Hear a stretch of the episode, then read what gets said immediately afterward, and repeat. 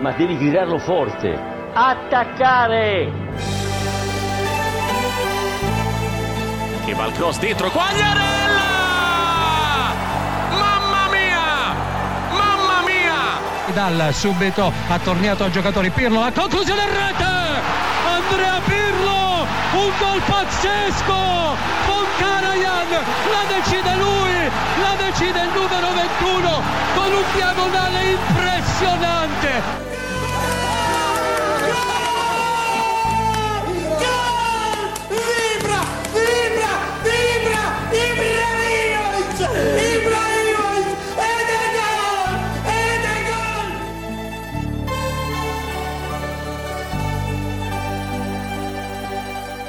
Het is eh, dinsdagmorgen en eh, dat kan maar één ding betekenen. Namelijk dat Wes en ik er weer klaar voor zitten om eh, de Italiaanse week nou ja, door midden te breken, kan je wel zeggen.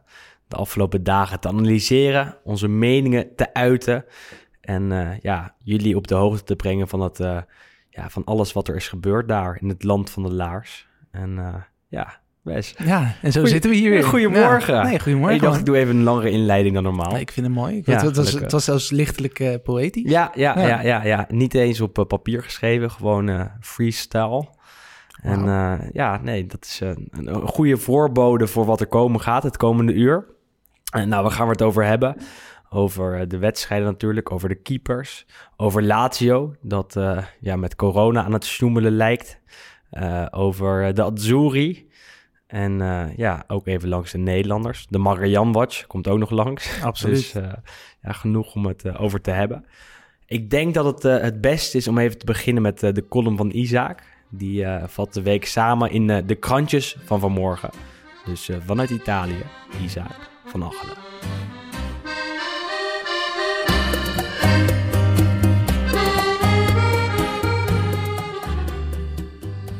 Buongiorno amici sportivi. Er was weer een legende jarig gisteren. Niemand minder dan Alessandro Del Piero. Wij van Lo Stadio feliciteren de ex-numero 10 van de Vecchia Signora reeds via de social media. En nu staat hij ook op de voorpagina van Tutto Sport. Met Paolo Dybala in zijn schaduw. Dybala, SOS Del Piero.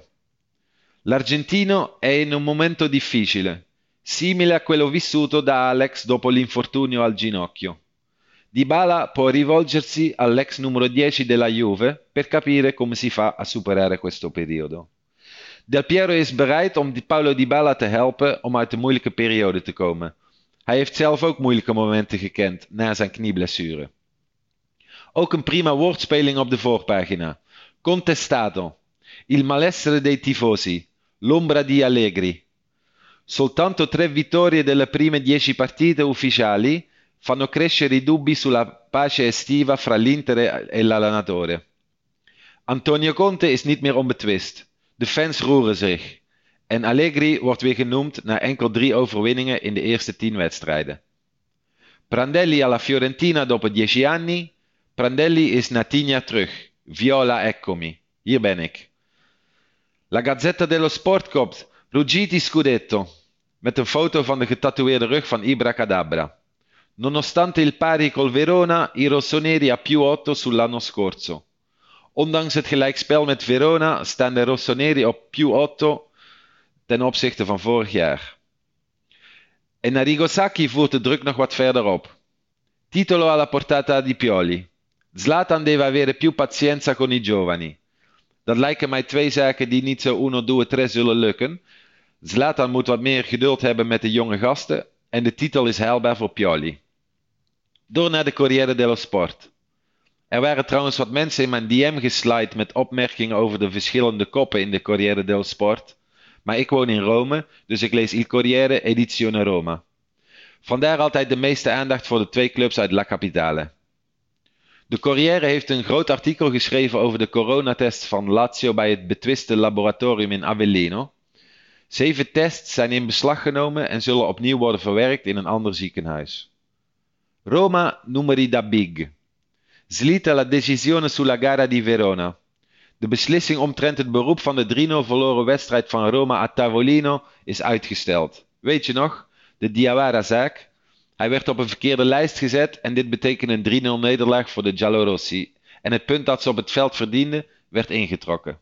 Maar Fonseca, che scalata, wat een klim. Ma per de Pellegrini, Fazio en Santon, positivi. Deze drie spelers zijn er voorlopig niet bij vanwege een positieve coronatest.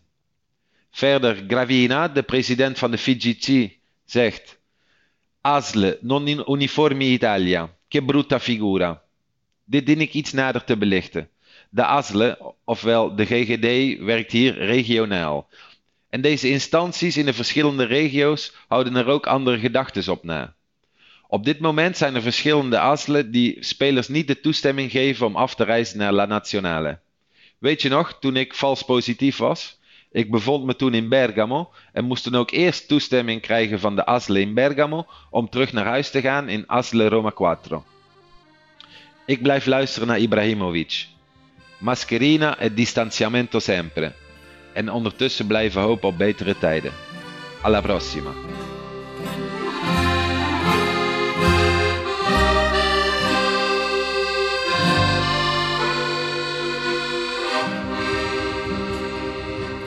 Ja, Isaac benoemt het mooi in uh, zijn column. Wat er allemaal is gebeurd en wat voor uh, soapjes er toch gaande zijn in Italië. En het is afgelopen week toch weer echt raak geweest. Ik denk dat we dan beginnen bij uh, het duel tussen Lazio en Juventus.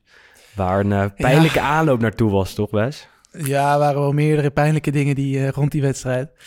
Um, Laten we beginnen bij de ja, corona. Bij de laten corona we beginnen het, het extra voetbal blijf even buiten het voetbal nog. Uh, nou ja, goed, er kwam inderdaad naar buiten dat er een inval was geweest. Volgens mij was het vrijdagavond dat ze, Ja. het, uh, dat, ze dat melden. Dat er inderdaad eh, ja, werd gekeken naar de tests die, er, eh, die daar werden gedaan. Inval misschien een beetje Ja, overdreven. op de meer- club ja, en in het laboratorium zijn ze in ieder geval de test... ehm, Politie netjes aan de deur zeg maar, gekomen. Ja, ja. eh, zijn die daar op komen halen om daar nog eh, wat verder onderzoek naar te doen. Want het- iedereen vond het toch wel vrij vreemd dat Lazio in de competitie eigenlijk met een volle selectie aantreedt. Eh, maar zodra het Europa ingaat, eh, dan opeens eh, ja, een speler of 8-9 mist. En dat al nu nou, drie, twee, drie weken achter elkaar. Voorbeeld, of het voorbeeld is denk ik eh Ciro Immobile. Ja. Die mocht tegen Club Brugge in de Champions League niet spelen vanwege een positieve test. De zondag erna trad hij wel aan tegen Torino. Eh, scoorde die zelfs. En eh, de, eh, de midweek erna, de woensdag geloof ik, mocht hij weer niet spelen voor, voor Lazio. Tegen Zenit op bezoek in Rusland. Want volgens de UEFA-testen was hij wel positief. Lazio doet haar eh coronatest in een lab in Avellino. En daar was hij niet positief. Ja, dus het, het- het- nou, dat roept vraagtekens het, op. het lijkt me duidelijk dat in ieder geval verschillende manieren of verschillende, ja, hoe noem je het, termen voor positief hanteren. Eh, we hebben natuurlijk ook bij Ajax en bij nog een paar andere ploegen gezien dat er inderdaad Inter met Hakimi. Maar dat, het, maar dat lijkt inderdaad eerder op of op een valse test of inderdaad op meer politieke eh, of EU-regels, zeg maar. En dat is één iemand. En, en bij, nou ja, bij Ajax trouwens waren het er ook meer. Dat waren er bij Ajax meer, maar dat was natuurlijk vooral keer. vanwege het feit dat Denemarken een ander Mhm. coronabeleid hanteert dan Nederland, eh, was dat daar. Maar dit lijkt inderdaad gewoon ja, alsof er echt wordt gesjoemeld met die testen. Als, ja, maar En je het is je- Lazio, Ja, hè? dit, dit is heel vreemd. eh kunnen en hier niet te snel over oordelen, denk nee, ik. ja, maar er moet sowieso een onderzoek naar gedaan worden. Ja. Maar goed, dat, dat het heel verdacht is. eh, dat, En- dat lijkt me... wat, wat het mooi logisch. maakt, is, is dat, het, eh, dat het Lazio is. Lazio de afgelopen maanden vaker in opspraken gekomen rondom corona. Natuurlijk überhaupt, want ze hebben een voorzitter, Claudio Lotito... die eh, niet vies van een relletje is. Maar eh, sinds dat eh, ja, er corona is in Italië... zijn er natuurlijk strengere regels, ook wat betreft trainen...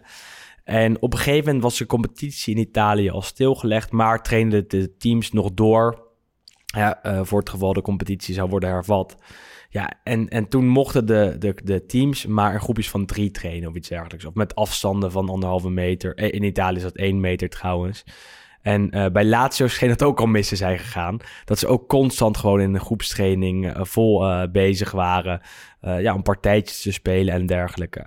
En daar zijn toen ook mensen van de bond langs gegaan om te checken en om te kijken wat er dan aan de hand was daar op het trainingscomplex.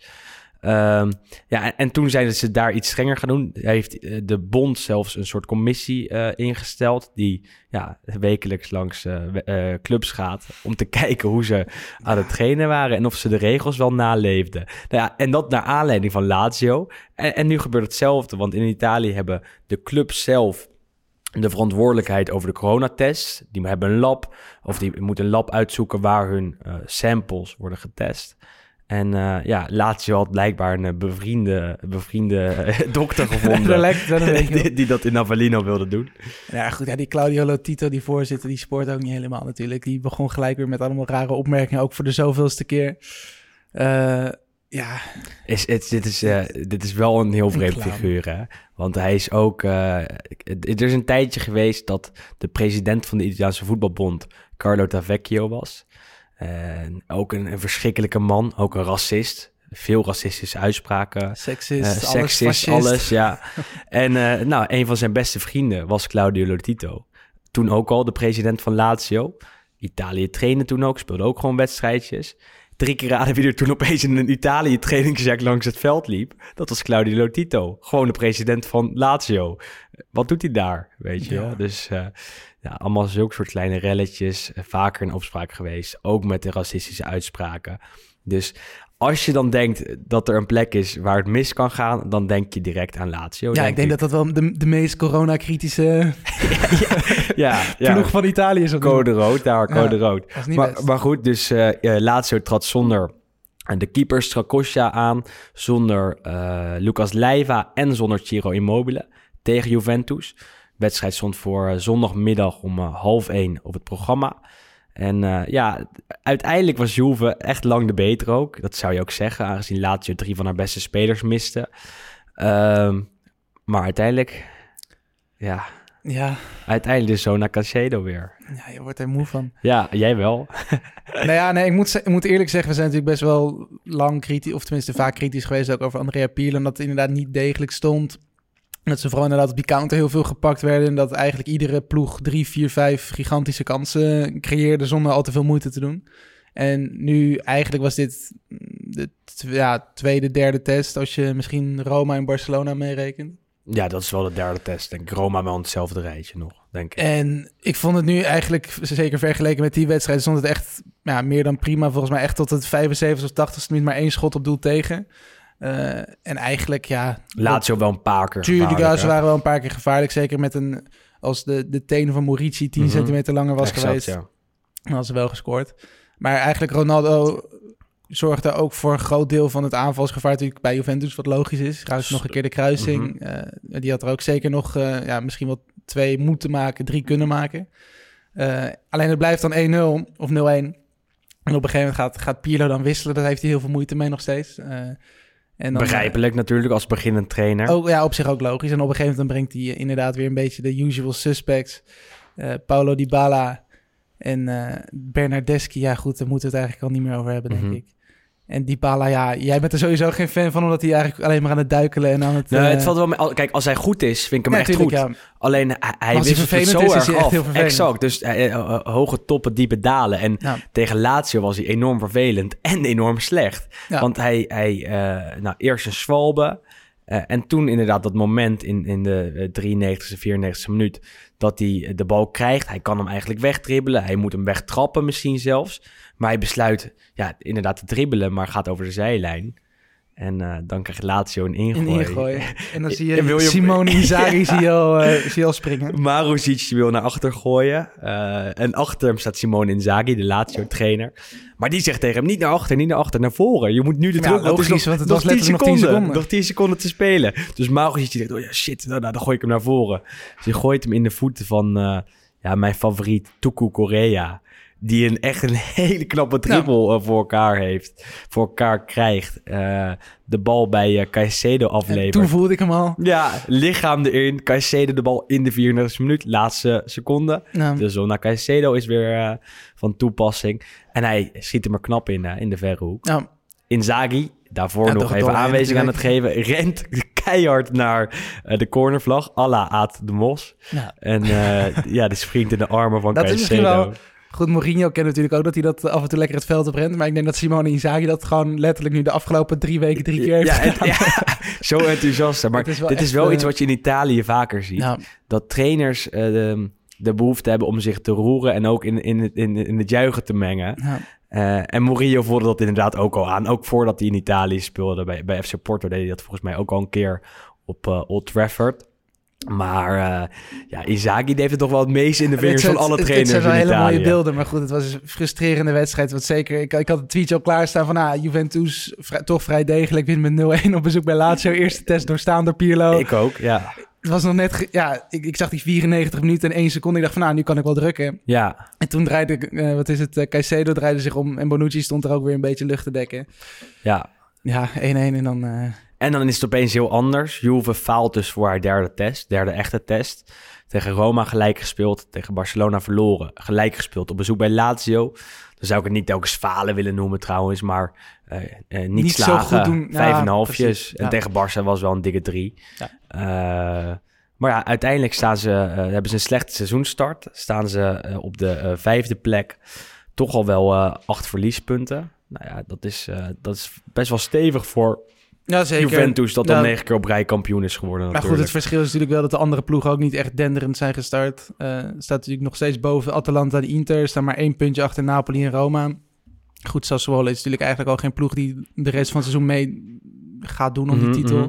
Eh, en goed, ze staan dan inderdaad nu vier punten achter Milan, maar die speelde ook gelijk. ja, Dus het eh, op zich, als je kijkt naar de resultaten van de andere, tussen aanhalingstekens, top, topteams dit weekend, dan valt, er zijn dan, geen dan valt het wel topteams in mee. Italië, Wes. Op dit moment is er geen echt, enkel eh, topteam nee. in Italië. Let- letterlijk nul. Als je, als je ziet spelen elk weekend, eh, denk ik. Bijna eerst, eerder, ja, Roma. Ja, ja daar komen we zo We nog op. Laten we nu gewoon even de andere potjes langs gaan. En dan doen we die van Roma uitgebreid, zoals beloofd. Vorige week kregen we wat kritiek. Want eh, ja, Roma, Roma, is opeens Scudetto-kandidaat. het lekker hebben over Roma en Spezia. En, Ja, eh, laten we. Juve en Inter laten we lekker zitten. Nee, exact. Dus eh, Sassuolo Udinese van vrijdagavond werd 0-0. Kunnen we niet lang over praten, denk ik, want er gebeurt niet zoveel. Nee. Eh, mooi dingetje daar is wel dat Bram Nuitink zijn uh, rentree maakte bij uh, Udinese. Is een tijdje geblesseerd geweest, een tijdje niet fit geweest.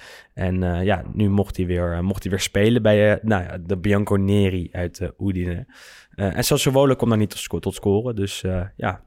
Dat is wel opvallend ja, op opvallend, ja. Nou ja, Bram Nuitink goed voor elkaar dus. Want dat als Sassuolo niet scoort, dan, uh, dan heb je dat goed gedaan als uh, verdediging. Ja, wil je daar verder nog wat over kwijt, over die wedstrijd? Wat is de laatste keer dat jij uh, je kan herinneren dat Sassuolo niet scoorde? Nou, niet eigenlijk. Uh... De laatste thuiswedstrijd waarin ze niet scoorden was in augustus 2020, dus dat valt nog wel mee. Drie keer raden wie de tegenstander was? Udinese. Toen ja, verloren weer. zelfs, 0-1. Ja. Dus nou, het is, angstgegner. Ja, het begint een beetje ja, een angstgegnerismo te worden. Als je het, Udinese toch niet zo goed aan het seizoen is begonnen en eigenlijk ook niet zo goed is. Blijkbaar wel goed tegen Sassuolo. Ja. Uh, dat ze dat tot op dat moment even de koppositie kon pakken, maar die droom in, uh, ja, in duigen zag vallen. Want ja, ze speelden dus gelijk. Zaterdag gingen we door met de Cagliari tegen Sampdoria. Waar Sampdoria slecht voor de dag kwam, vond ik. Uh, maar bij Cagliari uh, staat er een man op het middenveld. Uh, die echt uitstekend is, vind ik. En het is niet Ras van Marien. Ga je weer over Nathan Nandes ja, praten? Zeker, oh, ja. Dat mag toch? Tuurlijk. Die is klaar voor, ja, een, voor, een is klaar voor een stap naar de top, vind ja. ik. Uh, Uruguayaan. Uh, Alla Nainggolan misschien wel eens een tijden bij, bij Cagliari. Is een goede tijden. Uh, maakte in de tweede helft de, de 2-0.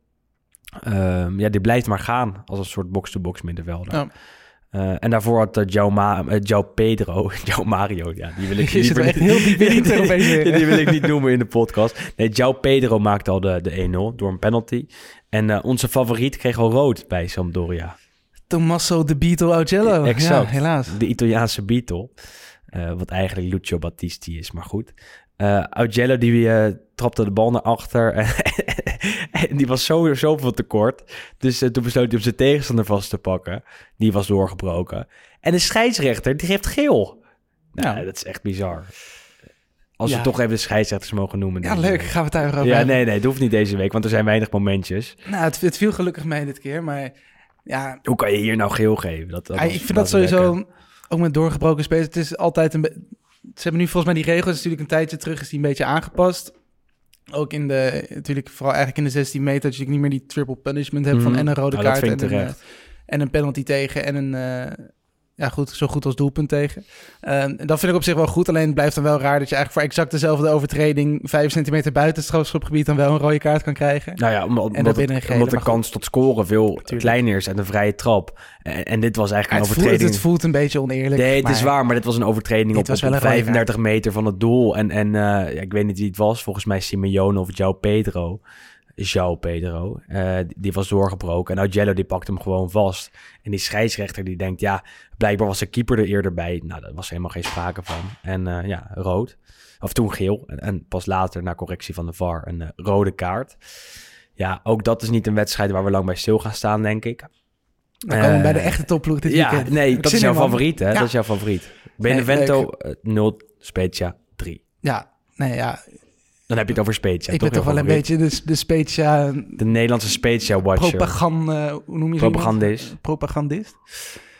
Nou ja, Vincenzo Italiano is tot nu toe meer geslaagd in zijn, voor zijn trainingscursus dan, eh, dan Pirlo. Studeerde Ja. op dezelfde dag, eh, studeerden ze zo goed als af. Presenteerden toen allebei de, de, de scriptie. Eh, en eh, ja, Italiano werd eigenlijk ook in de Serie B... werd ervan gezegd van dat is echt wel een trainer om in de gaten te houden. Sowieso natuurlijk dat je Spezia voor het eerst in de geschiedenis... van het Italiaanse voetbal naar de Serie A weet te krijgen. Ook met gewoon toen al heel goed voetbal. En ja, we weten het goed. Iedereen weet onze eerste aflevering dit seizoen, denk ik, dat, eh, dat wij eigenlijk de drie promovendi, Benevento, Crotone en Spezia gelijk weer ja, terugschreven naar, naar de Serie B. Alleen, Ja, er zijn een paar teams nog slechter. hij doet het wel Dat gewoon echt probleem. heel behoorlijk met, een- met, een Ja, dat zeker. team met toch vrij beperkte middelen natuurlijk heel weinig ja, grote bedragen kunnen investeren. Ehm, Pobega heb je vaker Vooral genoemd. heel veel huurspelers Ja. en, en gewoon jongens uit de Serie B die ze eh, goedkoop konden overnemen. En tot nu toe pakt, dat, eh, pakt het echt heel goed uit. Pobega heb je vaker genoemd. Wordt gehuurd van, eh, van, Van Milan. Milan. Vind je een interessante speler, hè? Ja, was vorig seizoen was hij, eh, eh, of twee jaar geleden, speelde hij nog bij Pordenone. Ook een hele leuke ploeg die vooral op de social media natuurlijk heel goed is. Heeft hij toen tegen Inter. heeft hij toen tegen Inter gespeeld? Ik denk wel dat hij toen heeft gespeeld. Ja, misschien wel. Hè? Dat wedstrijd, was de, de Coppa Italia-wedstrijd ja. Ja. in San Siro. En toen had Inter penalties nodig om van eh, Pordenone te winnen. Dat destijds, destijds volgens mij laagvlieger in de Serie B was. Of Toen misschien zelfs- nog toen lager. Serie C zelfs, geloof ja, ik. Ja. Maar dat is sowieso ook een leuke ploeg als we Toen het over durfde Serie B Cancelo geen penalty te nemen.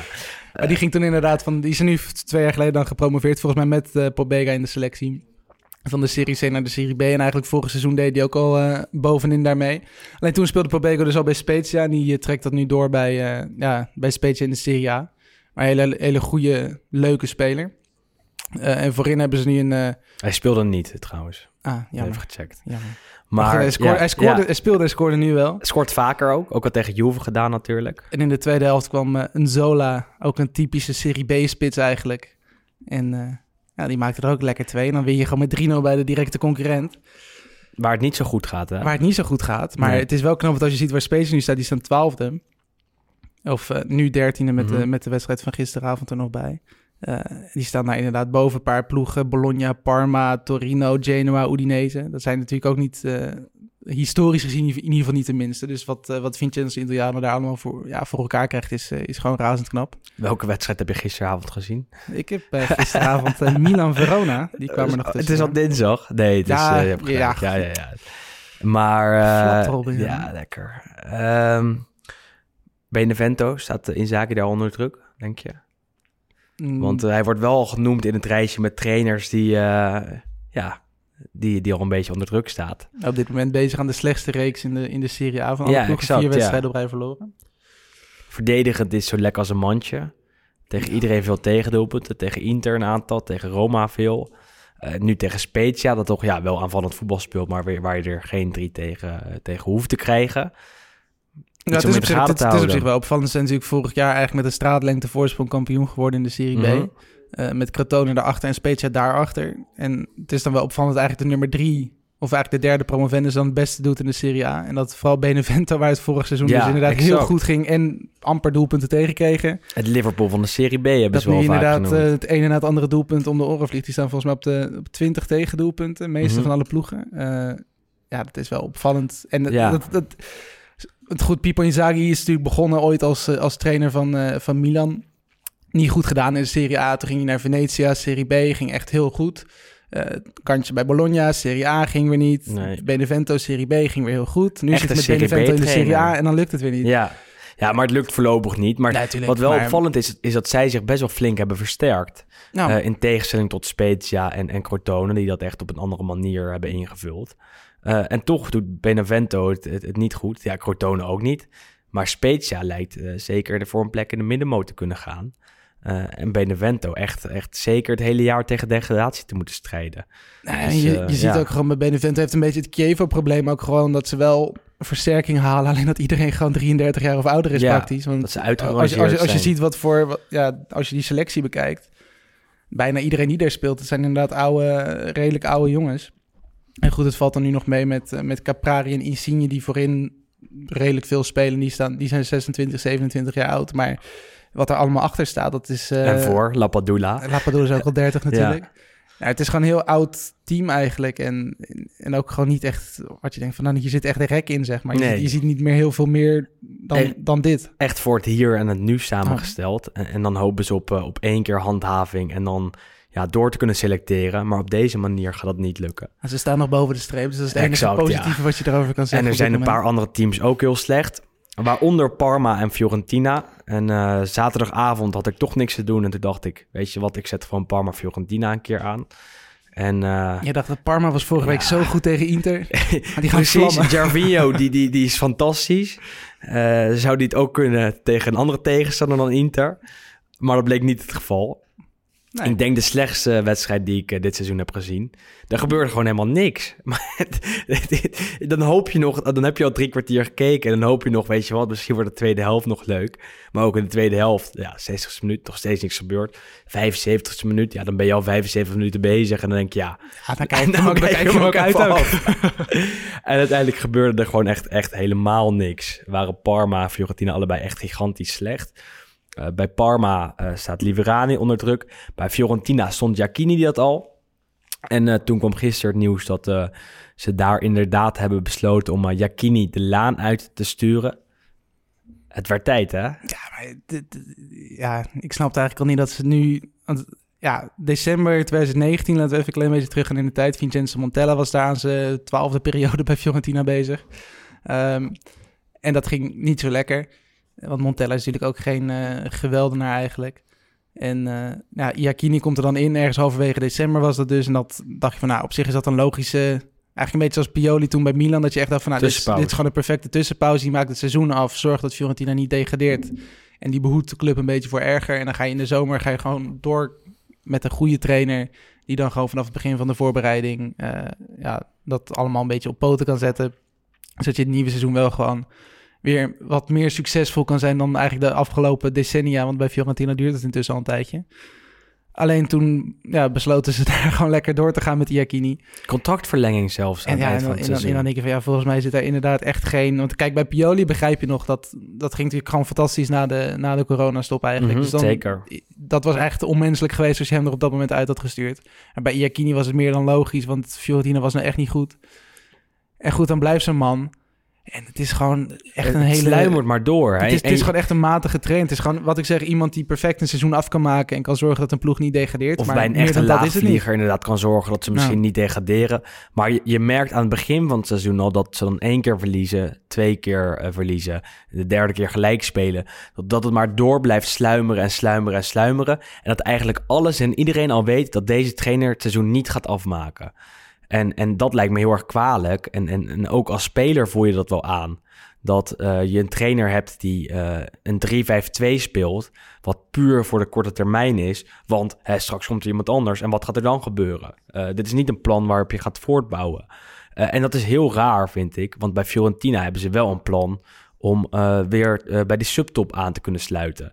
Dan past het daar echt absoluut niet bij om Jacchini voor de groep te, te, te hebben staan. Maar eh, eh, daarbij moet ik ook zeggen dat Jacchini dan een laan uitvliegt.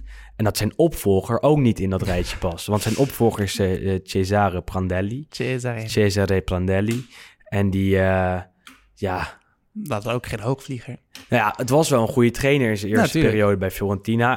Maar- zag er altijd goed uit. Echte, echte Italiaanse trainer. Pas in het, in, hè, in het, in het past in het lijstje. in het- Nou, in dat- het dat- dat lijstje. sowieso. Maar inderdaad, als je echt weer... ja, de volle potentie van je toch wel vrij talentvolle selectie wil eh, benutten, dan is denk ik ook Prandelli niet de, niet de juiste man daarvoor. Nee, maar eh, Maar dat maakt het wel pijnlijk, want eigenlijk Fiorentina op bestuurlijk gebied qua aankopen, qua jeugdopleiding staat het allemaal heel goed. Alleen blijkbaar gaat er gewoon iets mis of lukt het gewoon niet helemaal op het moment dat ze een trainer moeten aanstellen. punt Want- is, er zijn wel een paar dingen. Ze wilden eigenlijk Sarri, ze wilden eigenlijk Spalletti, ze wilden eigenlijk de Rossio afgelopen zomer aanstellen. Zijn allemaal redenen om dat niet te, te kunnen doen. Spalletti staat nog onder contract bij Inter eh, en die wil dat contract uitzingen. Die wil dat geld blijven verdienen. Sarri heeft zijn contract bij Juventus nog niet opgelost, dus dat wordt ook moeilijk om hem nu op korte termijn aan te stellen. En dan heb je de Rossi, eh, wat de derde serieuze kandidaat zou zijn geweest en die heeft zijn diploma's nog niet. Eh, daarna komt geen enkele Italiaanse trainer in de buurt van het niveau dat Fiorentina wil, eh, ja, wil behalen de komende jaren. Misschien de Zerbi, maar die zit bij Sassuolo Allegri, maar die, gaat niet weg. Die gaat daar niet naartoe. Allegri gaat niet naar Fiorentina, want die kan naar Roma, die kan straks naar Inter, die kan Paris eh, Saint-Germain misschien. Paris Saint-Germain. Waarom zou je dan naar Fiorentina gaan dat al jaren in, de, in het rechte rijtje van de Serie A eindigt? Dan heb je een heel gat, denk ik, waar je misschien een buitenlandse trainer kan aanstellen, maar waar, waar ze in Italië heel erg bang voor zijn. Eh, zie de Boer, zie eh, Sosa, die al eh, bij Fiorentina een keer is geweest. Eh, zie eh, wat andere namen die het vaak niet goed hebben gedaan in, in Italië als, eh, als buitenlander. Dus dan wil je een Italiaan. En, en dan is er een heel erg groot gat. Komt misschien eh, Daversa, die het bij Parma redelijk goed heeft gedaan. Afgelopen zomer verrassend de laan uit werd gestuurd. En dan komt Prandelli, denk ik. Ja. Of je moet weer bij, bij een Donadoni of iets dergelijks terechtkomen. Eh, maar dan kan ik me voorstellen dat ze bij Prandelli terechtkomen, die de club kent, die eh, het echt goed met ze heeft gedaan. En waarschijnlijk dat ze jasje nog heeft liggen in zijn kast. paarse jasje nog heeft liggen. Dus die hoeft niet een nieuwe garderobe eh, samen te stellen. En eh nou Dat is ook belangrijk. is ook belangrijk. Dat, dat, dat is in Florence zeker belangrijk. Waar ja, ze elk jaar de PT Uomo hebben. Dat is gewoon een mooie, mooie fashion show. modeshow. Kan, kan, Prandelli mooi in, in meelopen. Haartje strak naar achteren. Exact. Dus in die zin ben ik geen fan van Prandelli. Maar ik, ik snap het enigszins dat ze bij hem terechtkomen. En, en dan misschien... eh, hoe lang eh, is zijn contract dat hij, dat Tot juni. Tot juni, exact. Dus Dus, dat- dat een eenjarig contract. Maar dat is logisch. Maar dat is logisch. Want dan weet je dat waar, waar- waarvoor je, je hem haalt. Om Fiorentina dit jaar naar, eh, naar het linkerrijtje en misschien Europees voetbal te Nou loodsen. goed, dat was en dan kijken eigenlijk we exact hetzelfde als wat er met Iacchini werd gedaan. Toen zeiden we ook, nou, toen was het december, Ja. nu is het november. Van, nou, logisch, Exact, contract ja. tot de zomer, dan gaan ze dan verder kijken. Wij, wij hebben ook geen glazen bol, helaas. Je weet het niet, maar de wedstrijd was slecht. Dus Maar de wedstrijd was slecht. Dat dat, eh, Fiorentina nieuwe trainer. Kijk, ja. dat zijn de mooie haakjes waar we op in kunnen spelen. Als ze dan een saaie eerste, wedstrijd het, hebben, het kunnen we toch trainersontslag, dat is ook wel fijn Ja. dat we die eindelijk een keer Jij hebben. had hem ook niet ingevuld, hè, je polsje. Ik had eh, Paulo Fonseca, maar dat is intussen denk ik de beste trainer van de Serie seizoen. Ik Dat had lekker. Inzaghi, dus eh, ja, dat, dat wordt hem ook niet. Ik heb volgens mij in, de- tijdens de- onze voorspellen heb ik hem wel een aardig wat, wat keer langs zien komen. En terecht. En terecht, ja, logisch. Raar dat wij het hier honderd keer over hebben gehad. En zelf niet hadden. ja, hem zelf niet hadden. En volgens mij hebben Sander en Isaac hem ook niet ingevuld. Dus eh, ja. Ehm, op zondag hebben we laatste Juve hebben we al even besproken. Eh, en dan gaan we door naar nou ja, het duel daar is zwart-blauwen, als je dat zo mag zeggen. Atalanta tegen Inter. Een, eh, een heuse derby, als we het eh, Engelse account van eh, de Serie A mogen ik vond wel dat je streng was. Ja, ik was wel streng. Maar dat- ja, je moet niet twee clubs met dezelfde kleuren in, in één plaatje photoshoppen. Hetzelfde met, met Ajax en FC Utrecht. Dat voorbeeld ging echt wel op wat mij betreft. Boze witte man Willem Haak. ja, er zit wel wat rivaliteit tussen Atalanta en Inter. Maar het is, het is streng. Het is En volgens mij zie je dat Fox Sports en al die andere televisiezenders zie je dat was- toch ook wel eens Ik doen, was zondag sowieso niet, eh, niet, eh, niet zo scherp. Nee. Eh, Een aantal typfoutjes in mijn tweetjes en zo. Dus laten we die dag maar snel vergeten. Verkeerde bed gestapt. En toen, toen won Inter ook nog eens niet, want het werd 1-1 tegen Atalanta. Eerst eh, 0-1, Lautaro Martinez in de tweede helft. Goeie kopbal. Goeie kopbal, speelde wel een slechte wedstrijd bij eh, afwezigheid van eh, Romelu Lukaku. Ehm, daarna nog een kans voor eh, Arturo Vidal, die de bal ja, niet goed inschoot. Kon de Atalanta-keeper Sporcello redden. In de rebound schoot ook Barella niet goed in. Kon Sporcello weer knap redden. En dan zul je zien dat Inter twee grote kansen mist. Atalanta de hele wedstrijd eigenlijk niet veel heeft laten zien. En dan wel scoort. En eh, de laatste 20 minuten, het laatste kwartier, eh, beter was. Eh, dus wat dat betreft is een gelijkspel de juiste uitslag. Alleen niemand Ehm, schiet er wat mee op. Niemand schiet er wat mee op. En, en Atalanta en Inter zijn toch niet zo aan het seizoen begonnen zoals ze, ze- ze zouden willen, denk ik. Atalanta natuurlijk verloren van Napoli, verloren van Sampdoria. Ehm, en eh, Inter, ja. ja, Inter. ja, we gaan niet elke week een, een, eh, een, een, een kritiekzang op eh, Antonio Conte uiten. Maar het begint wel een beetje penibel te worden. Want midweeks verloren ze van Real Madrid in, eh in Valdebas. op Valdebas, het trainingscomplex van Real. En ja, tegen Atalanta was, was het eerlijk gezegd weer niet goed. Dus dan zit ik echt... Ken je dat gevoel dat je, dat je, dat je vol zaggerij naar je favoriete team zit te kijken? Ja, Ja, en maar echt, met, met als je denkt van, waar, waar kijk ik nou naar? En dit heb ik eigenlijk al een aantal weken bij Inter, dat, dat je... ehm, dat je niet weet waar naar je aan het kijken bent. Dat er echt eh, zelfs niet een klein beetje is om van te genieten. nou dat had ik vorig seizoen vooral wel anders. Ja. Dat je dacht van nou, eindelijk ze spelen weer. En dan Je hebt elke keer je en dan de eerste paar minuten denk je van ja, ik zie het alweer. En Ja, en, en, en, en Ja. eh, er zijn best wel wat mensen die ook eh, door mij naar Inter kijken. eh, weet je wel, die dan af en toe even meekijken. Of mijn vader zet het zelf af en toe even aan. Of iemand die zegt, nou, weet, weet je wat, ik kijk ook even. Inter speelt. En het is tegen Atalanta, wat een uh, machina wedstrijd. goal is. Wat een leuke wedstrijd zou zijn. En dan zit je te kijken en dan denk je, ja, jezus, wat, wat, wat, waar kijk ik naar? Want Nou. Atalanta was niet goed. En, en Inter ja, besloot om eh, te verdedigen. En dat deden ze wel tegen Atalanta, niet tegen Real Madrid, maar goed. Eh, Hakimi op de bank, Eriksen op de bank. En eh Conte zei na afloop dat hij wel tevreden was. Dus ja, goed, dat is fijn voor hem. hij zal hebben genoten. Grote frustratie daar. En we, gaan het de komende weken na de interlandperiode in de gaten houden. Het is niet zo dat hij onder druk staat, want ja, Inter kan hem simpelweg niet ontslaan door zijn contract van eh 12 miljoen euro per jaar. Eh, en ik denk dat ze dat ook niet gaan doen, want eh, net zoals bij Fiorentina hebben ze eh, bij Inter besloten om aan Conte vast te houden afgelopen zomer. Hebben ze dat gedeeld besloten, dus ja. Ehm, Atalanta viel Sam Lammers trouwens goed in, vond ik. Die is toch, sowieso een goed begin daar, Ja. denk ik. toch precies zoals, nou ja, iets nog wel meer denk ik dan dat wij hadden verwacht. Wat hij laat zien. ja, Of niet mee eens. Ja, ik vind het sowieso wel lastig. het is vreemd bij Atalanta, omdat je natuurlijk niet echt weet hoe ook misschien de iets mindere goden, zeg maar, met alle respect, hoe eh, zij die stap ervaren en, en hoe, hoe ze zich laten zien. Want je zag eigenlijk bij, ik denk bij Hatenboer en bij Gozes in het verleden, dat je natuurlijk ook niet echt hele hoge verwachtingen. En dat pakt dan heel goed uit. Eh had je natuurlijk afgelopen, of eigenlijk twee zomers, of in de winter denk ik dat, wat was Lennart Ciborra van, de, van Heracles ook naar Atalanta ging. Dat je dacht van nou, dit wordt dan misschien wel iets heel... Dit wordt, lijkt me een hele logische stap, zeg maar. Omdat hij natuurlijk in de Eredivisie best wel prima deed. En die komt dan bij Atalanta tot, eh, wat was het, 12 speelminuten geloof ik. En die wordt dan, gelijk weer uitgebonjourd. Tegen Brescia, dacht ik inderdaad. En het, ja, het is best wel lastig om in te schatten hoe een speler er vanuit de Eredivisie zich dan aanpast. Lammers is Alleen wel een hoger dat- niveau. Nee, maar dat sowieso. En ik denk ook gewoon dat Lammers een, een intelligente jongen is die snel de taal eh, probeert te leren en eh, Dat is essentieel. goed kan En aanpassen. dat hebben we ook is vaker gezegd. Dat, dat Ja. is zeker in eh, Italië, maar ook bij Atalanta gigantisch belangrijk. Daar kijken ze naast de voetballende aspecten namelijk ook naar de persoonlijke aspecten. Meer dan bij heel veel andere clubs. En dat je dan Italiaans leert en begrijpt wat de waarden en wat de normen van de club zijn. Eh, ja, dat, dat, dat, dat, is heel erg belangrijk. Want Gasperini kan geen woord Engels. De teammanager van Atalanta schijnt geen woord Engels te kunnen. Nou als je daar dan als Nederlandse speler terechtkomt en je kan geen woord Italiaans, tenminste ook na een half jaar nog niet, ja, dan heb je gewoon een probleem. Eh, en ik denk dat Lammers eh, dat wel goed begrijpt en weet dat, dat, dat als hij daar wil slagen, dat hij zich moet aanpassen aan de Bergamaske cultuur.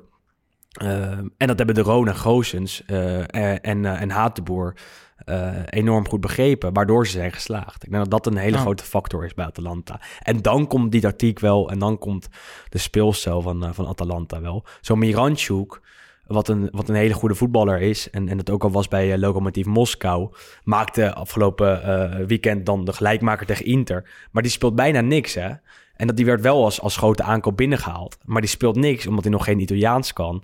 Uh, en omdat hij nog niet begrijpt wat er van hem wordt verwacht in, in, in Bergamo. Maar toch op zich ook nog wel vrij aardig. Start heeft natuurlijk ook in de Champions League geloof ik al gescoord. Ja, allebei de, de, de, de goals. Dus op zich is het... Uh, oké voor een Rus in het buitenland. Want dat is zeg maar een beetje hetzelfde trucje volgens mij als Italiaan in het buitenland. Dat werkt eigenlijk Mhm. nooit. Maar, Ehm, maar, maar nou, Malinowski is geen Rus, maar ook geen Iner.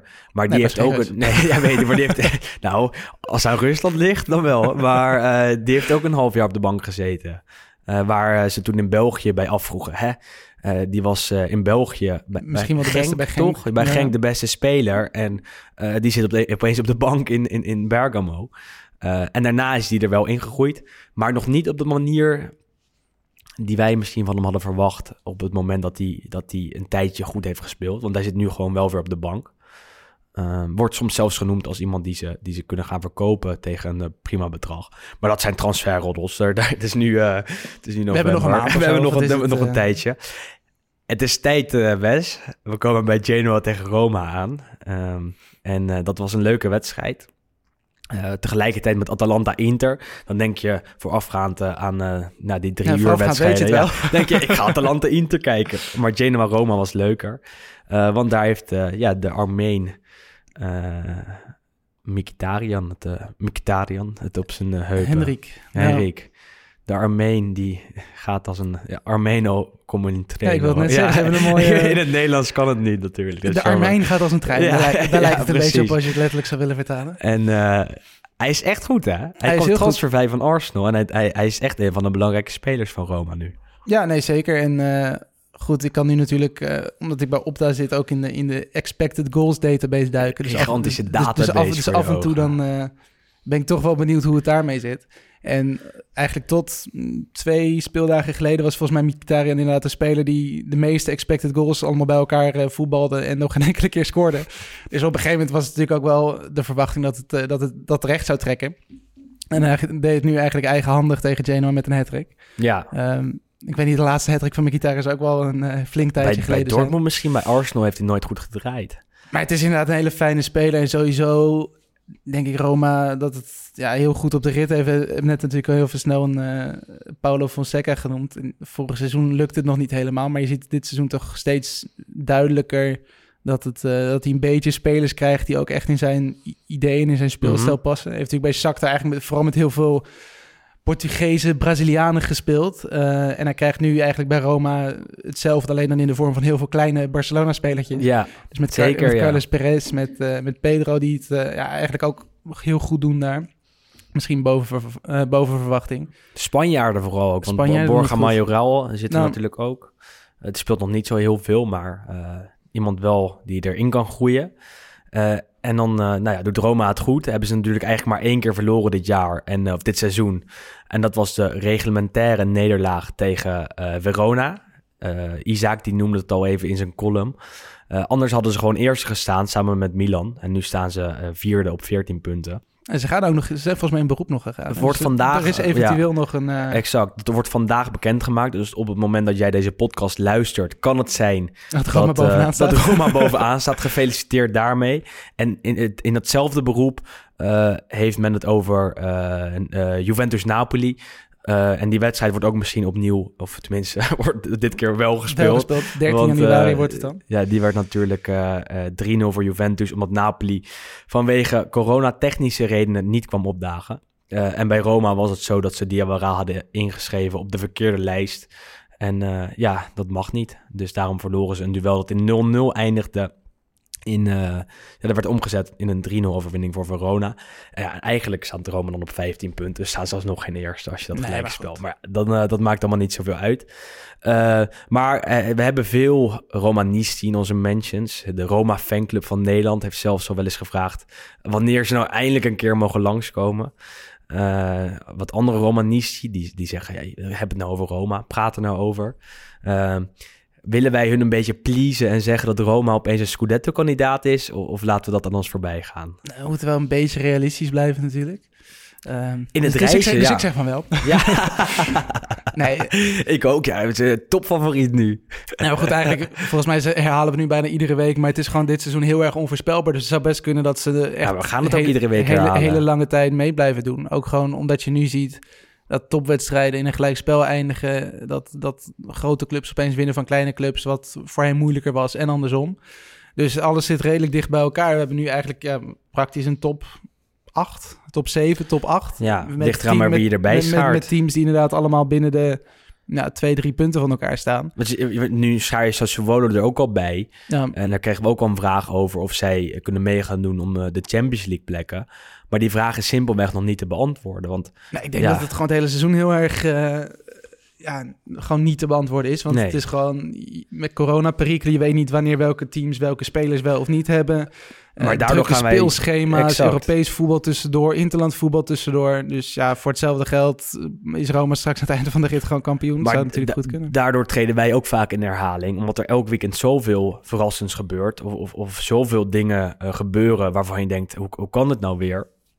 Of, of waar, eh, toch, waar iedereen een, een kans heeft om te profiteren van eh, ja, de resultaten van eh, de concurrentie. Eh, en, en eigenlijk niemand pakt die kansen tot nu toe. Dus eh, ja, als je dan kijkt, pakt Roma die kansen nog wel enigszins. Want eh, die draaien gewoon, doen het ook goed in de Europa League. eh, hebben een eh, interessante aanval, ook zonder Edin Zeko. Loopt het gewoon in die testen. linie. Eh, die positief testen. eh, die had overigens de po- dezelfde positieve waarde als Lazio-spits Ciro Immobile. Bij, bij, Ro- bij Roma zei men direct... Oké, Zeko gaat niet spelen, gaat in thuis-isolement. Eh, bij Lazio zei men... eh, Immobile kan wel spelen. We willen hem gewoon inschrijven voor het duel met eh, Juventus. Dus even ter, ter, ter, ter verduidelijking, ter voorbeeld. En goed, bij Roma Ehm, zijn er intussen nog een paar spelers positief getest. Fazio, Santon en Pellegrini, Mhm. als ik me niet vergis. Ja, en die, ja, daar komen we zo meteen nog eventjes op. Over de, de spelers die dan niet naar het, het Italiaanse nationale elftal mogen afreizen. Ehm, maar ja, we gaan gewoon bekijken hoe Roma het, het blijft doen. Maar sowieso fijn dat het daar weer een beetje goed gaat. We hebben Het natuurlijk... eh, tijd, hè? Je mag er toch een keer op rekenen dat zij gewoon deze potjes winnen. En als je dan ook kijkt naar eh, hun, hun, hun tegenstanders die ze hebben gehad. En kijk, hey, het is knap, het is knap dat ze allemaal winnen, maar het zijn niet de beste tegenstanders. Maar tegen Ehm, Milan en Juventus Dat wel, maar wel twee eh, tests gehad. Udinese. Benevento, eh, ehm, eh, Fiorentina, Genoa, mag je ook allemaal wel winnen. Eh, gelijkspel tegen Milan is eh, prima. Gelijkspel tegen, eh, tegen Juve thuis, ook prima. En dat moeten we niet onderschatten, want dat is gewoon hartstikke knap. Zeker nu, hè, waar we het net over hebben, dat het allemaal heel erg wisselvallig is bij heel veel clubs. Eh, maar laten we het ook niet overschatten en laten we niet nu al zeggen dat Roma opeens titelkandidaat is als ze het een paar keer goed doen. Ja, laten we dat gewoon wel doen. Hè? Wie maakt ons wat? Ah, ik doe het niet. ja, ja, ja. Doe jij het maar lekker. En eh, dat is het stukje Roma, denk ik. Komen weer mijn saaie wedstrijd uit. Eh, ja, die kunnen we gewoon overslaan, denk ik. En hoe deed Magajan het? Nou, blijkbaar heel goed, want hij hield eh, Andrea Bellotti van score af tijdens het Torino Crotone. Had er wel handen en voeten voor 0-0. nodig, maar- Ja, ja, ja. Ja, heb je dat duel gezien? Ik heb een, de, de highlights gezien. highlights dacht, ik ga het mezelf niet aan. Ja. Ja. Crotone doet het dus dit seizoen goed eh, tegen Turijnse ploegen. Ja, Dat kun je ja. nu wel concluderen. Hebben tegen Torino en tegen Juventus gespeeld en allebei gelijk een gelijk spelletje eruit gepeurd. Werk als een eh, rode lap voor de stieren van Torino. Nou, Ja, mo- mooie poëtische afleveringen worden het op deze mij, ja. manier. Eh, nee, ju- juist niet dus eigenlijk. Want het werd 0-0 en Torino won niet. Eh, ja, Crotone dat niet zo interessant is verder. En Torino eigenlijk ook niet. Eh, trainer is positie wel, eh, wel aan het veiligstellen daar. Gianpaolo. Eh midweeks wonnen ze namelijk van Genoa. Dat was een inhaalduel. En nu 0-0 tegen Crotone. Nou, daar zullen ze daar niet heel blij mee zijn. Maar ja, het is wel weer een puntje. Waardoor Torino toch een beetje aan het spokkelen is. Inmiddels 17e staat met vijf puntjes. Ehm, ja, Gianpaolo die, die staat nog wel onder druk. Maar even kijken hoe dat de komende weken eraan toe gaat.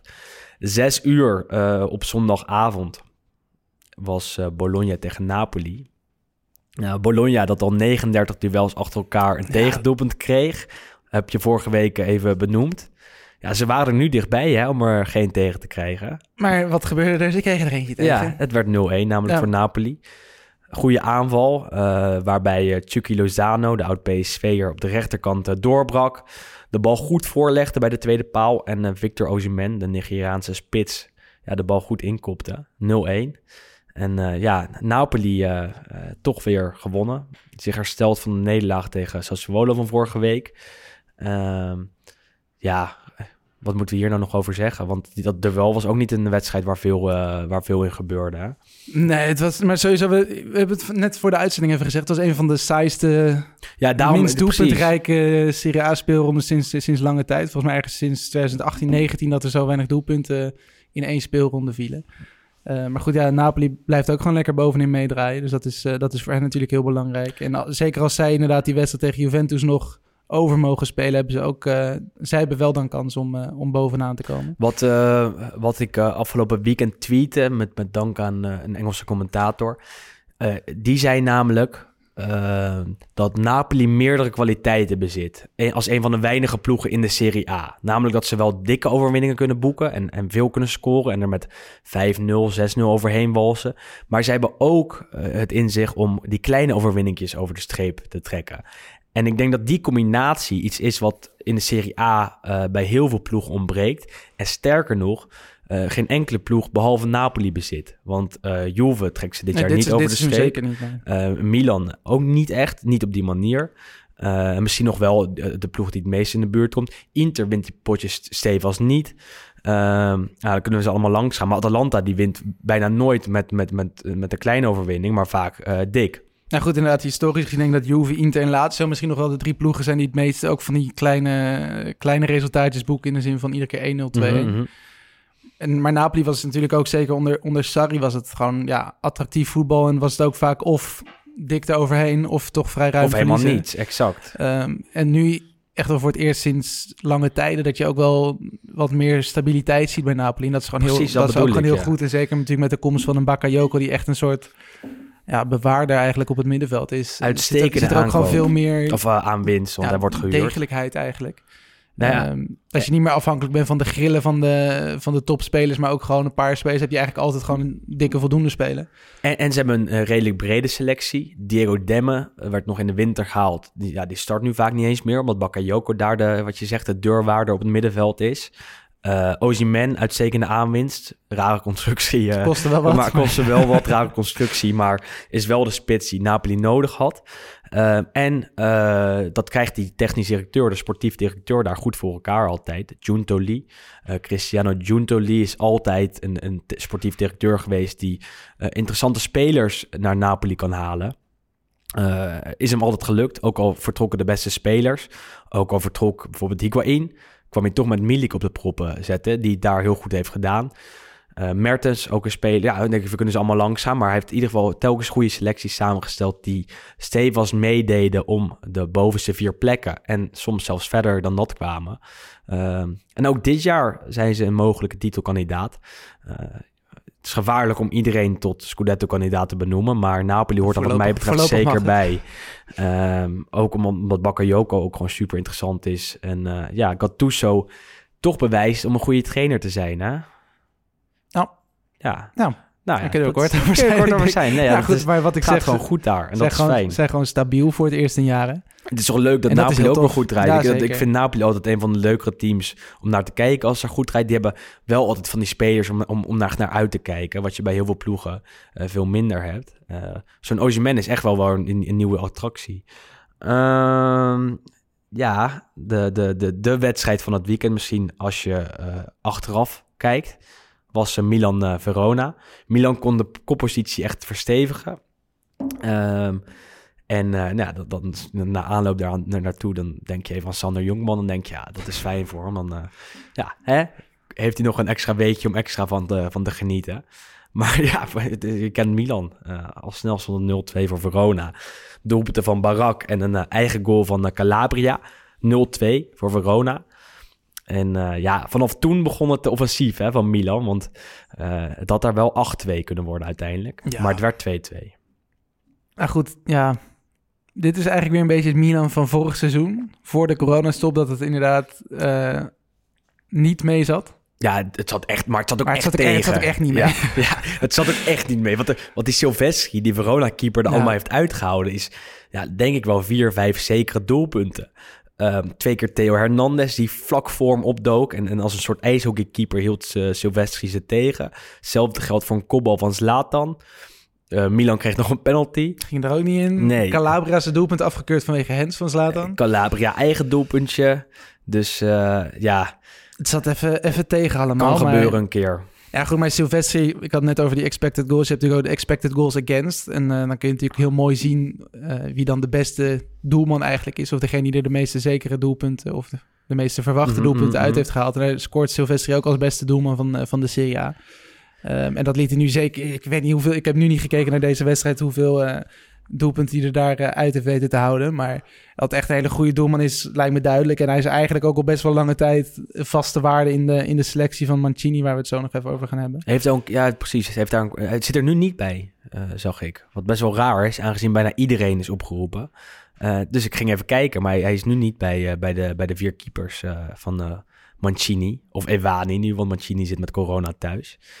Ehm, is het dan pijnlijk voor Milan dat ze eh, daar gelijk spelen? Of, of zou je zeggen, weet je wat, het eh, kan een keer gebeuren? Nou goed, natuurlijk, het kan altijd gebeuren. Maar dit zijn wel de wedstrijden. Zeker in, ja, in, in San Siro moet je die gewoon winnen.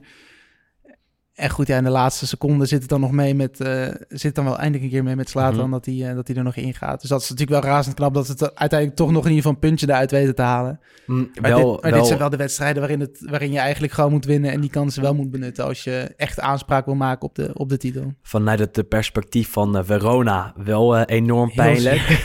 Nog nooit gewonnen in San Siro. Niet van Inter, niet van Milan. Ook niet in de Coppa Italia.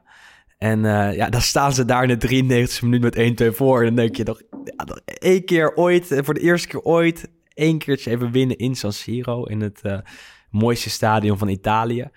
En ja, dan krijgen ze toch dat doelpunt van Slatan tegen. 2-2. Eh, maar ja, wat Verona presteert is, is hartstikke knap, vind ik. Want gelijk gespeeld bij Juventus, gelijk gespeeld bij Milan. En eh, ja, ook gelijk gespeeld tegen Roma. Dus eigenlijk gewonnen uiteindelijk met die 3-0 dus. Nou, dat zijn gewoon knappe uitslagen. En dat heeft eh, Ivan Djuric, de trainer, daar eh, goed voor elkaar. Ehm, nou ja, 2-2 dus. Milan staat nog wel eerste met eh, 17 puntjes. Sassuolo volgt op 15 en daarachter heb je Napoli en Roma. Wat grappig is, is dat nul teams uit de top 4 van vorig jaar nu in de top 4 staan. Na zeven speelronden. Het is niet zomaar een, weet je wel, dat het na één wedstrijd eh, is. Maar echt na zeven. Dus dan denk je, nou, het is toch misschien wel een kleine Een nivellering. een nivellering, een kleine mooi. wisseling van de wacht. Of, of een, eh, soort eh, een nieuwe shift eventjes. Ja, voorlopig eventjes. Maar Want goed, uiteindelijk ja, zal je zien dat die clubs wel top moeten 7, komen. top 8 inderdaad. Dus wat dat betreft zit alles nog, nog heel dicht bij elkaar. Ja, en onderin staat Cortona zielig met twee puntjes onderaan. Dus ja, En goed, we kregen volgens mij ook nog de vraag... Als, we blijven even een klein beetje bij de Serie A... voordat Mhm. we naar de Azzurri Ja. gaan. Of onze degradatiekandidaten nog steeds dezelfde zijn als voor het seizoen. goede vraag. Ehm, We zeiden volgens mij allebei Benevento, Spezia, Crotone... die er gelijk bij uitgingen. ik zou nu zeggen... ehm poeh, ik zou, zou gaan voor eh Crotone, Benevento en Parma.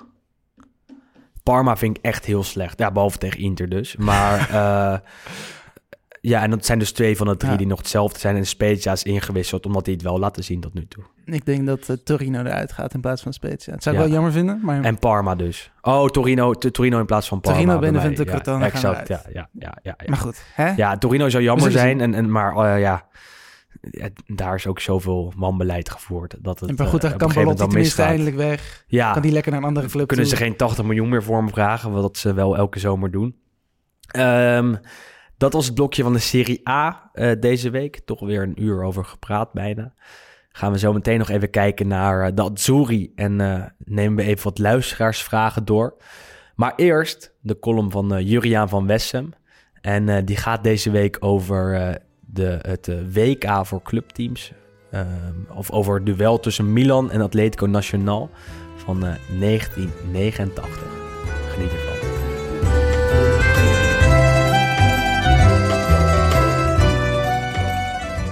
Het was een wedstrijd waar maar geen einde aan kwam. Maar niet zomaar een wedstrijd, want de wereldtitel in het clubvoetbal stond op het spel.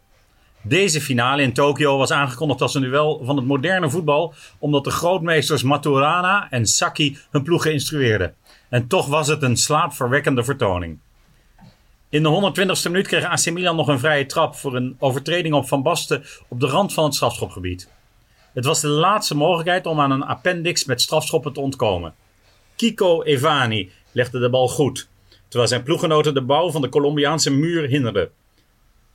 Daarna schoot hij het leer door de muur heen in het doel. Doelman Higuita was kansloos. Op dat moment verdiende de vaardige middenvelder eeuwige roem. Hij maakte AC Milan voor de tweede keer wereldkampioen. Vicevoorzitter Adriano Galliani rende spontaan het veld in alsof hij de goal had gemaakt, maar het was toch echt Evani. En dat was extra leuk, omdat hij een talent was uit de eigen jeugdopleiding van de Rossoneri. Op weg naar dit moment had hij nog twee seizoenen in de Serie B meegemaakt aan het begin van de jaren 80. Hij verdiende bij de tweede promotie een basisplaats en was niet meer weg te denken uit de basis tussen spelers als Tassotti, Baresi en Galli, die ook op dat lagere niveau hadden gespeeld. Kiko was zijn naam, eigenlijk Alberico, met een C, maar vreemd genoeg is die letter in het buitenland een G geworden. Kiko is een prachtige naam voor een speler uit de eigen kweek. Het legioen herkende hem meteen.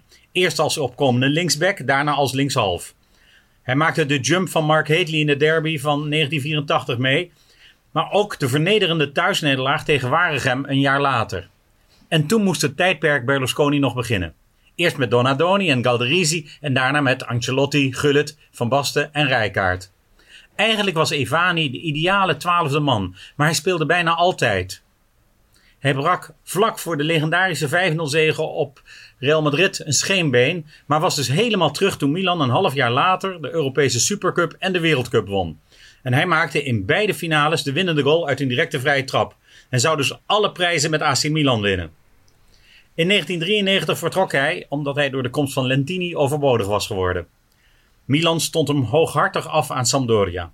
En hij was binnen een minuut na de ondertekening van zijn contract al goud waard, want hij gaf voorzitter Mantovani het geheime telefoonnummer van Gullit, die toen ook op zoek was naar een club. Evani overtuigde de voorzitter ervan om de Nederlander te bellen. En een dag later ontving Mantovani Gullit in zijn vakantiehuis in Forte dei Marmi. Twee weken later oefende Sampdoria tegen Milan. En binnen een minuut scoorde Gullit op aangeven van Evani. Die vier jaar zou blijven in Genua. En dus ook vier jaar met Mancini zou samenspelen. En die Evani is komende woensdag gelegenheidsbondscoach. Hij heeft een modieuze bril, maar voor de rest een zeer bescheiden assistent. Evani speelde zelf overigens 15 interlands en kwam in 1994 als invaller in de verlenging van de WK-finale in actie. Hij benutte zelfs een strafschop, maar omdat Baresi, Massaro en Baggio faalden, is iedereen dat eigenlijk vergeten.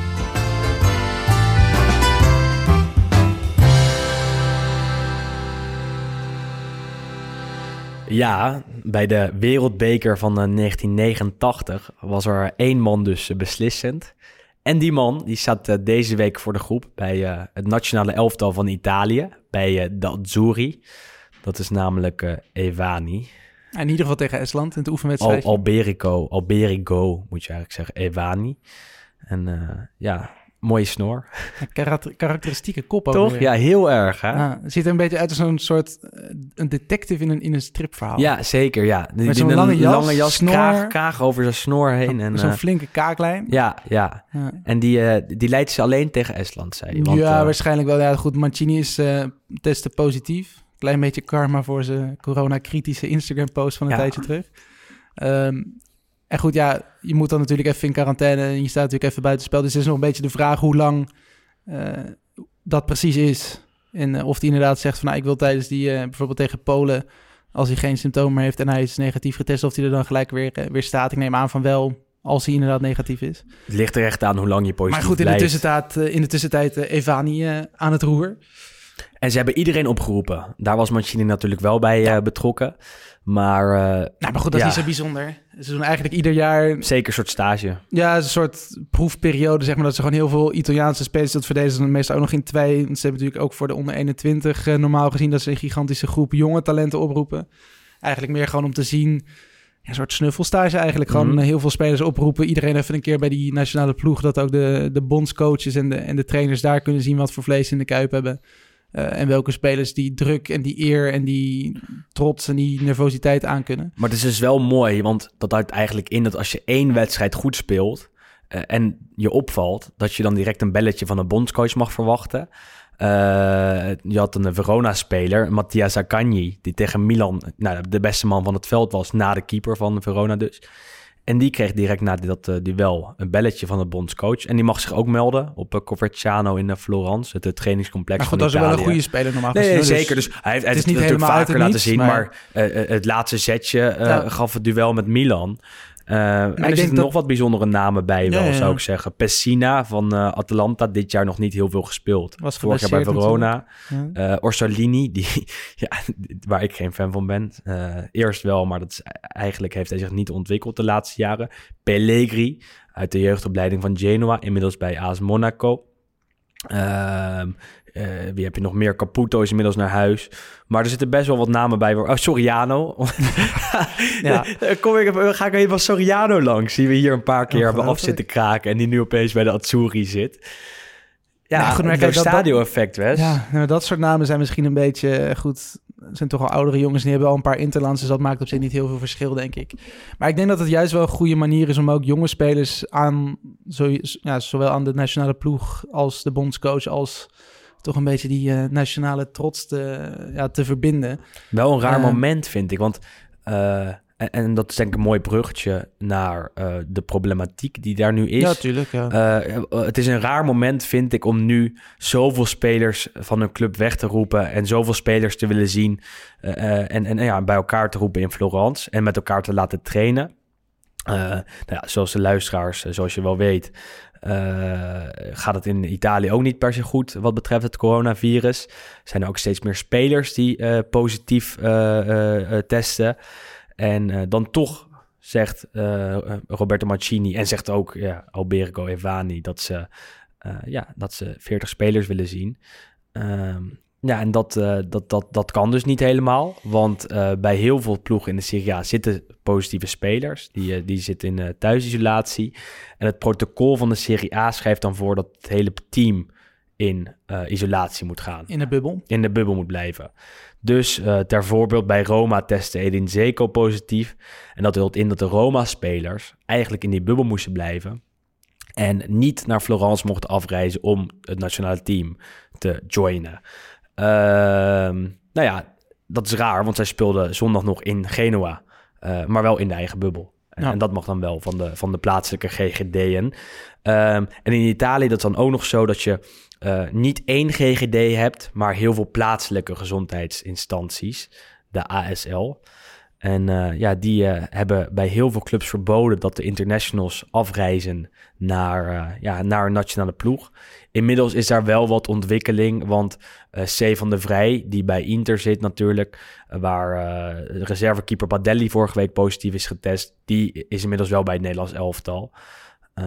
Dus wat daar helemaal aan de hand is, is niet helemaal duidelijk. Maar wat wel zo is, is dat het Italiaanse nationale elftal nog niet compleet is. Omdat heel veel eh, plaatselijke GGD dus verbieden dat die spelers eh, weggaan. Ja, uit dat scheelt dat je dan 40 man hebt opgeroepen. heb je, er al heb je in ieder geval genoeg. Waarschijnlijk hebben ze het daarom Dat gedaan. zou kunnen natuurlijk. Nou goed, het blijft natuurlijk sowieso belachelijk. Niet alleen wat rondom het Italiaanse elftal nu, maar dat je en vriendschappelijke wedstrijden en dan die Nations League nog een interlandperiode. Terwijl Nou, je hebt man, gezien ja. dat dat juist ook een van de Veel kritiek op. mega verspreiders is, zeg maar. Veel, veel. eh, Ja. Ik zie dat in Nederland nauwelijks. Eh, maar in Italië wel veel. Fonseca van Roma, de trainer, heeft zich uitgesproken tegen deze interlandperiode. Eh Beppe Marotta, de directeur van Inter, heeft ook eh, meermaals gezegd dat het belachelijk is hoe het er nu aan toe gaat. Dat, dat, dat, kijk, de clubs betalen de spelers. Hè? De, de nationale elftal een stuk minder. Het is toch heel raar dat als jij ergens in dienst bent, dat je wordt weggeroepen door iets anders. En dat het effect van die interlandperiode uiteindelijk weer bij de clubs terechtkomt. Eh, maar ja, dus dat is in Italië ook een groot probleem. En eh, ja, toch, hetzelfde vind ik trouwens met eh het nationale elftal van Spanje. Dat deze week naar Amsterdam moet komen om een oefenwedstrijd te spelen. Nou ja, als speler denk je dan toch, jeetje, wat, ik word voor het karretje gespannen van de voetbalbond die geld willen verdienen. Eh, wat moet ik nou in Amsterdam, wat een brandhaard is van corona? Even met, met maatschappelijke blokje van, eh, Nou, van deze podcast. Hetzelfde geldt voor, eh, voor de Azzurri trouwens, die eh, deze week tegen eh, Est- Estland spelen, oefenwedstrijd in Florence. Tegen Polen in de Reggio Emilia, in het stadion van eh, Sassuolo. En daarna moeten afreizen naar Sarajevo om het tegen Bosnië en Herzegovina op te nemen. Echt Dat is maar één land. en ehm, als ze die allebei winnen, zijn ze de winnaar van de, de Nations League pool, waarin eh, Nederland ook zit. Ehm, ja, voor Nederland wordt het een stuk moeilijker om die pool te winnen. Maar Italië moet dat normaal gesproken wel voor elkaar zien te krijgen, toch? Ja.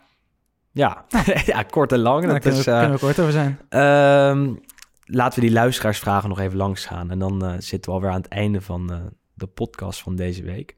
Jammer dat niemand mijn Photoshopje met de Reface app had gezien, waarin ik het hoofd van Wesley Mak op dat van Leonardo Bonucci had gedaan. Die eh, post is zowel op eh, Twitter als op Instagram gedeeld. Ik zag En het zelf niemand, niet eens. niemand heeft het gezien. Eh, nee, die zag het zelf niet eens. Dus wat dat betreft eh, Wat zegt dat? was waarschijnlijk een slecht Maar goed, je een moet er ook gewoon mee stoppen. Want Nee, dat is waar. Maar het is gewoon altijd zo makkelijk. keihard En- bezig om mijn haar te laten groeien. ik had, die, eh, ik had die app ontdekt vorige week. En eh, toen zat ik een beetje mee te spelen. En ik zit dus, eh, heb dus mezelf ook op het hoofd van Pablo Escobar en dergelijke. Die is ook zo maar uh, dat, laten dat, dat zien. lijkt ook wel... eh, en toen dacht ik, nou, nu dat ik toch bezig ben, dan kan ik ook jouw hoofd op het, eh, op het hoofd van Bonucci, wat toch lookalikes van elkaar zijn, shoppen. Kun je niet een wanhopige Antonio Conte blik op jezelf doen? Ik denk dat dat ook wel een goede Ja, dat kan wel. Ja, maar Antonio Conte, daar zijn weinig gifjes van. Maar dat komt misschien goed. Misschien wel in de loop van de dag op Twitter en op Instagram. Laten we nu doorgaan naar de luisteraarsvragen. Ehm, Gino, de vaste luisteraar, die vond dat we het over de overtreding van Vidal moeten hebben. eh, tijdens eh, Atalanta-Inter. Eh, vond je dat een rode kaart? Weet je niet waar het over gaat? Niet. Ja. Ja, op zich, die kun je geven. Maar vooral het feit dat hij twee dezelfde overtredingen maakt. Dat hij één keer geel krijgt en Ja. de andere keer niks. Ja, ja Vidal is gewoon een smeerlap. En, Ja. en dom. Oh, ik, ja, dat, die, tot nu toe is het geen geslaagde aankoop van Inter. Ook omdat hij gewoon die dommigheden uit het verleden nog niet is verloren. En dat is wel een serieus probleem. Want als hij hier rood pakt en op dat moment stond Inter nog met 0-1 voor... ja, dan heb je gewoon een nog groter probleem. Ehm, ik vond het geen rood trouwens hoor. Eh, misschien met mijn zwart-blauwe bril op. Eh, Jens, die in Italië woont, vraagt... eh, is, oh ja, is onze mening de eerste zeven speelronden veranderd... wat betreft degradatiekandidaten? Hebben we al gedaan. Gisteravond was het duel tussen Palermo en Catania in de Lega Pro. Voor het eerst in zeven jaar dat de derby van Sicilië werd gespeeld. En eh, ja, Matthijs Klerks is een eh, fan van Palermo. Eh, Dus daar moeten we het over hebben. ja, had geen nagels meer over, zei hij gisteravond. En uiteindelijk stond Palermo lang met 1-0 voor. Tot de tachtigste minuut. Terwijl ze maar 12 man hadden. Heel veel coronagevallen daar bij de, de Rosa Nero. En eh Rosa Neri, zeg je dan eigenlijk in het meervoud. En eh, ja, uiteindelijk lukte het toch om tegen de grote rivaal een puntje weg te slepen. 1-1. Ja, dat, eh, dat is wel een leuk duel. Eh, veel, veel historie en veel interessante spelers die bij Catania en eh, Palermo hebben gespeeld. Ja, goed, Palermo natuurlijk. Wat is het? Twee, drie jaar geleden failliet, ge- Ja. failliet gegaan. Helemaal afgezakt. Goed, als je failliet gaat in Italië moet je helemaal opnieuw starten. Catania omkopinggevalletje gehad en toen teruggezet. Dus allebei die ploegen zijn toen in de Serie D eh, op een gegeven moment weer herstart. Eh, Als Palermo jij- vorig seizoen kampioen geworden. Dus het is op zich logisch, want iemand vroeg nu ook wat Palermo helemaal onder in de Serie C Ja. doet. Nou, dat is dus een beetje de verklaring.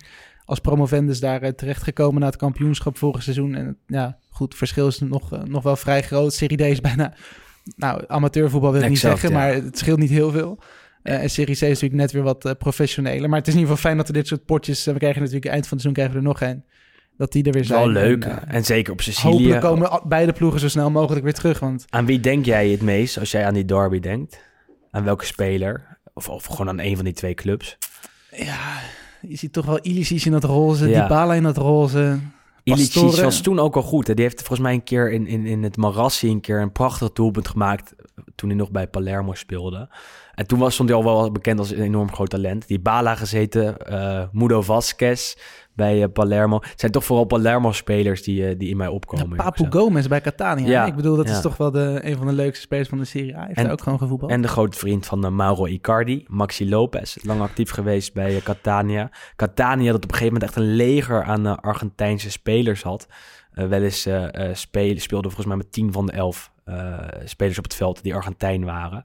En die ander was dan een van mijn favoriete vrije trappennemers in de historie van de Serie A. Francesco Lodi. Als hij aanlegt, dan eh, kon je hem bijna al eh, opschrijven als doelpunt. Eh, maar die is daarna echt flink weggezakt.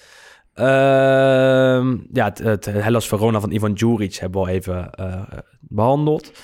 Erwin Elsman die vraagt... eh, had Fiorentina zonder keeper moeten spelen tegen Parma? ja, goed. ach, ja, als dat was een beetje gebeurd. dan. powerplay eh, Ja, op zich als je een doelpuntje moet forceren. ja, ja, maar ja. Dat had Ik zou, ik, zou, het- ik zou het niet Ik doen. zou Dragovski nooit wisselen, als ik eerlijk ben. Maar ehm Sassuolo, zonder Caicedo. Ehm, oh ja, mooie, een mooie laatste vraag om mee af te sluiten. Van, eh, als ik de naam goed uitspreek, Frits Godzali. Godzali. Ligt eraan uit welke, eh, ja, wat, wat, Ja, gewoon Godzali. Go- Godzali, precies. Is het niet eh, wat makkelijk de teleurstellende prestaties van Juve te bagatelliseren, omdat het een overgangsjaar zou zijn? Juve speelt wekelijks met 7, 8 basisspelers, waarmee ze vorig seizoen kampioen zijn geworden. Hoe kijken jullie op de prestaties van Pirlo tot nu toe? Nou, dit is een vraag voor jou, Wes. Take it away. Nou, moeten we het er weer over Abel hebben? Nee, maar ja, ik bedoel, eh, het, draait nog niet en het is inderdaad heel simpel. Het is gewoon een overgangsjaar. Ehm, je hebt een trainer die geen ervaring heeft, toch ook gewoon echt een paar basisspelers. Want je, zegt inderdaad, ja, 7, 8 zijn er wel, maar je hebt natuurlijk ook een paar belangrijke namen die er niet zijn of niet fit zijn. Eh, die Bali natuurlijk eigenlijk nog geen, nou, niet 100% lijkt. Ronaldo is natuurlijk een tijdje afwezig geweest, Matthijs de Ligt vorig seizoen juist wel een van de sterkhouders. Daar is er niet bij. Chiellini ziek, zwak en misselijk. Eh, dus de spelers die er wel moeten staan, staan er ook niet. Eh, en dat dan in combinatie met een onervaren trainer en een hoop nieuwe namen, eh, draait het niet. Maar wat, ja, wat ik zeg, ik vond eigenlijk nu tegen Lazio voor het eerst ook tegen een betere tegenstander dat het juist wel wat degelijker in elkaar zat. Ehm, en in de Champions League met die overwinning op Dynamo Kiev en Ferencvaros gaat het gewoon naar behoren naar verwachting, denk ik. Ehm, dus ja, goed, je kan, Mooi, er, je, kan, je kan er heel negatief over zijn, maar voor de eerste, wat zijn het, dat tien wedstrijden onder een trainer die nog nooit heeft getraind, is dit ja, Best oké. Het is niet goed, maar het is ook zeker niet zo dramatisch Maar als het, eh, als mogen, het, als we het misschien mogen lijkt. kritisch zijn. We mogen Ja, kritisch tuurlijk, zijn. ja, maar- het, het blijft Juventus. En de eerste paar bij- wedstrijden was het inderdaad heel, eh, heel matig. Ik denk dat ze heel goed begonnen tegen Sampdoria. Dat je opeens zag dat iedereen weer ja, fris was eh, en dat het, eh, dat het liep. Maar eigenlijk alle wedstrijden daarna viel het eh, gigantisch tegen. En vooral defensie, in defensief opzicht leek het gewoon nergens op. En een overgangsjaar, dat bestaat gewoon simpelweg niet bij Juventus. Nee. Ja, je moet er kampioen worden en je moet eigenlijk ook presteren in de Champions League. Zelfs als je Andrea Pirlo heet en zelfs als het je eerste klus als trainer is, moet je presteren. En, en dan kan je niet zeggen, weet je wat, we worden één jaar vierde en we worden in de Champions League uitgeschakeld in de kwartfinale. Dat, dat kan niet. Dat bestaat niet bij Juve. En dat bestaat eigenlijk eh, bij, ja, bij, bij sommige clubs in Italië misschien wel, maar bij Juventus nog wel het minst van allemaal. Omdat daar gewoon de, de, de, de, historie van winnen heel erg groot is. En eh, het de meest succesvolle club in de historie van, eh, ja, van Italië is. Met, ja, met zoveel kampioenschappen. Ja, je probeert het netjes te houden. ik probeer het netjes te houden, ja. ja. maar goed, ik denk Pirlo tot nu toe een 5,5 ja vijfje, vijfje. Ja, ja. Ehm, Wes, dat was hem weer voor deze week. Dan volgt nu nog een kleine lading dienstmededelingen. Eh recenseer ons alsjeblieft op iTunes. Eh, want eh, ja, dat is lekker voor de luisteraar. We kregen vorige week een hele mooie. Ja, we hebben hele, af en toe hele aardige recensies. Het is ook aardig als je daar een ja, kleine recensie achterlaat. Dat vinden we heel leuk om te lezen. Je mag ons ook een cijfer geven. ja, ik bedoel, nee, zeker. Ook ik- persoonlijke cijfers. En, eh, en ook Isaac en ook Juria natuurlijk. Ook Sander, ook al heeft hij dit jaar misschien geen, eh, geen cijfer verdiend. Die eh, mag nog niet opgenomen worden in de pagelle. Ehm, verder kan je altijd vragen stellen via Twitter of Instagram. Elke keer de dag voordat we een aflevering opnemen, komt daar sowieso even een tweetje waarbij je de vraag voor de aflevering kan stellen. Eh, hou ons verder gewoon in de gaten op Instagram, Twitter. Er komen af en toe artikeltjes op de website. En eh, ja, wij houden het Italiaanse voetbal in de gaten. Ook als de Azzurri spelen, als de Serie A even een weekje stil ligt. En eh, volgende week zijn wij er gewoon weer. Dan eh, behandelen de, ja, de Italiaanse nationale elftal spelers even de wedstrijden van de Azzurri. En misschien hebben we een leuk ander onderwerpje. En voor nu, tot dan. En hartstikke bedankt voor het luisteren. Ik hoop dat je het een uur en ongeveer 20 minuten hebt volgehouden. Ongelooflijk waar we over praten eigenlijk. Ja, wat een lulkoek. Ongelooflijk. Tot de volgende jongens.